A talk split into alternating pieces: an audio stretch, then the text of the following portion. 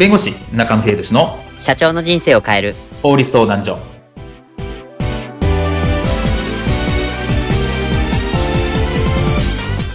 こんにちは。弁護士の中野秀俊です。こんにちは。アシスタントの堀内隆です。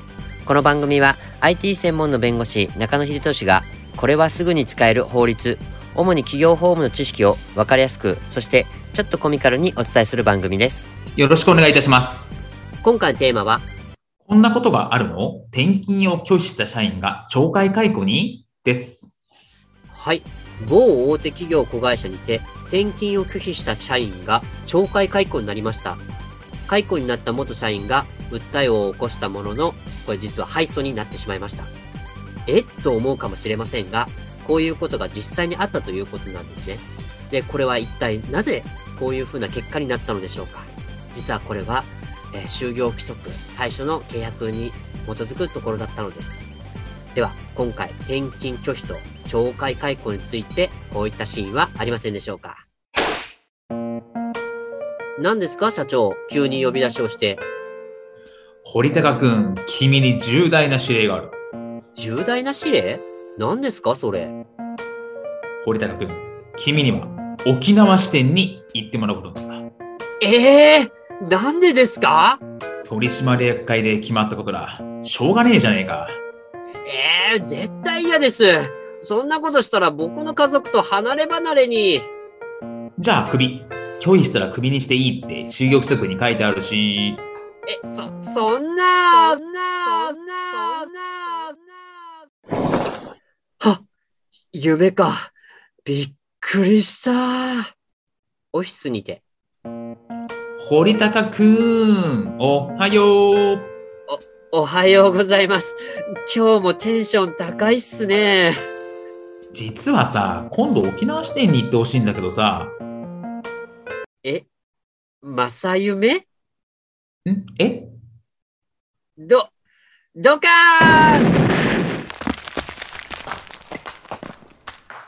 ー！あ、あいつ、ついに自爆を。沖縄は出張なのに。今回のテーマは、こんなことがあるの？転勤を拒否した社員が懲戒解雇に、についてお話を伺います。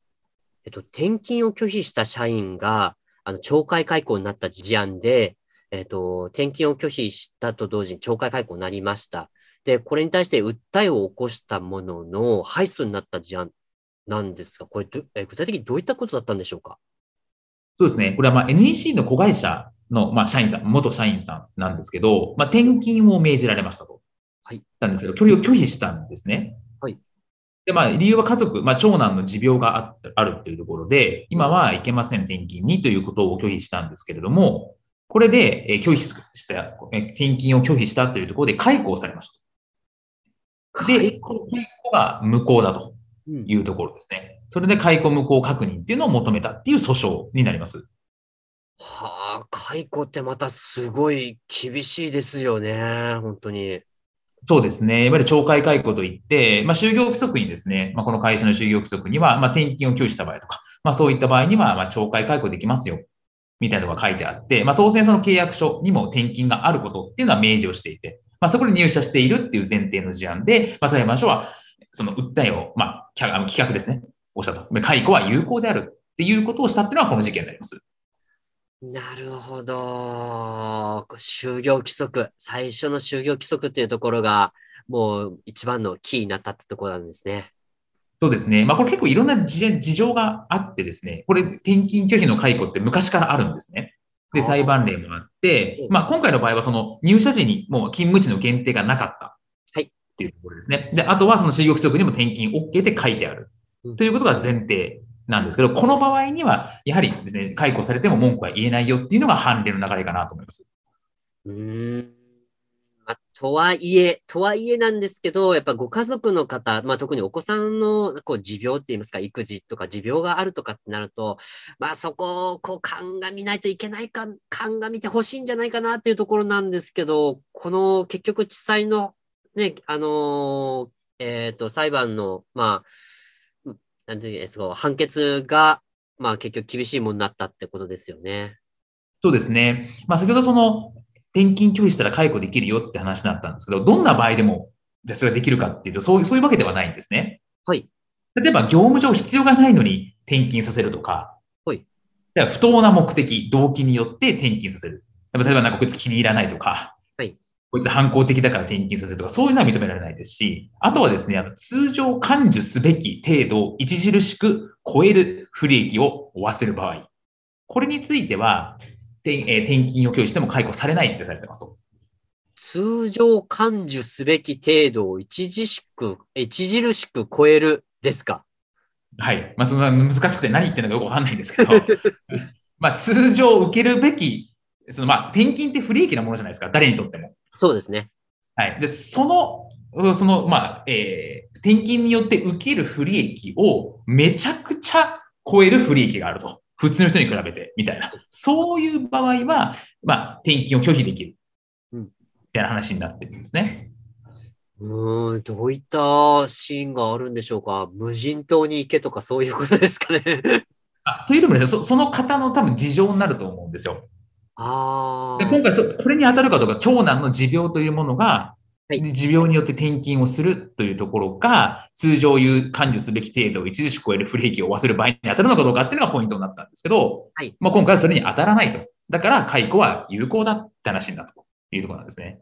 あーちょっとなんかね、あの、厳しい感じにも見えますが、まあ、そのようにね、裁判所が判断したっていうことはもう事実なんですよね。そうですね。まあ、これいろんな事例があって、まあ、最高裁とかでも事例があったりするんですけれども、やはり結構裁判所はですね、家族の事情というのは基本的にこの、えー解雇は有効だっていうふうにしてます。なので拒否は認めないっていうのは原則的なるほど。なので、まあ、そこは結構、まあ、裁判所は厳しい、労働者側に厳しい判断をしてるかなというところですね。うーん。まあ、ですので、あれですよね。やっぱりこう入社時に、まあ、このね、どんな事情があろうとも、その転勤拒否できないっていうふうになった場合は、もう転勤は拒否できないっていうのことを前提に、もうその、まあ、いわゆる人生設計まで行わなきゃいけないってことですよね。これ、家族も含めた。あそうですね。なそこでやっぱり最初から同意してるよねっていうところうん。っていうところがやっぱ大きいのかなという部分はあるので、まあ、そこはやる、入るからには覚悟が必要なのかなというふうに思います。ですよね。なので、もうこれを拒否するんであれば、もう初めから転職をするなり、入社しないなりをちょっとしなきゃいけないっていうところですよね。はい。今回の弁護士中野秀俊の社長の人生を変える法律相談所はお役に立てていただけましたでしょうか？企業活動において気がつかないうちに違法になっていることや、ちょっとした法律の知識があれば一気に打開できる、そんな法律のエッセンスをご紹介していきますので、この番組をフォロー、いいねをお願いいたします。よろしくお願いいたします。ではまた次回をお楽しみに。ありがとうございました。ではまた。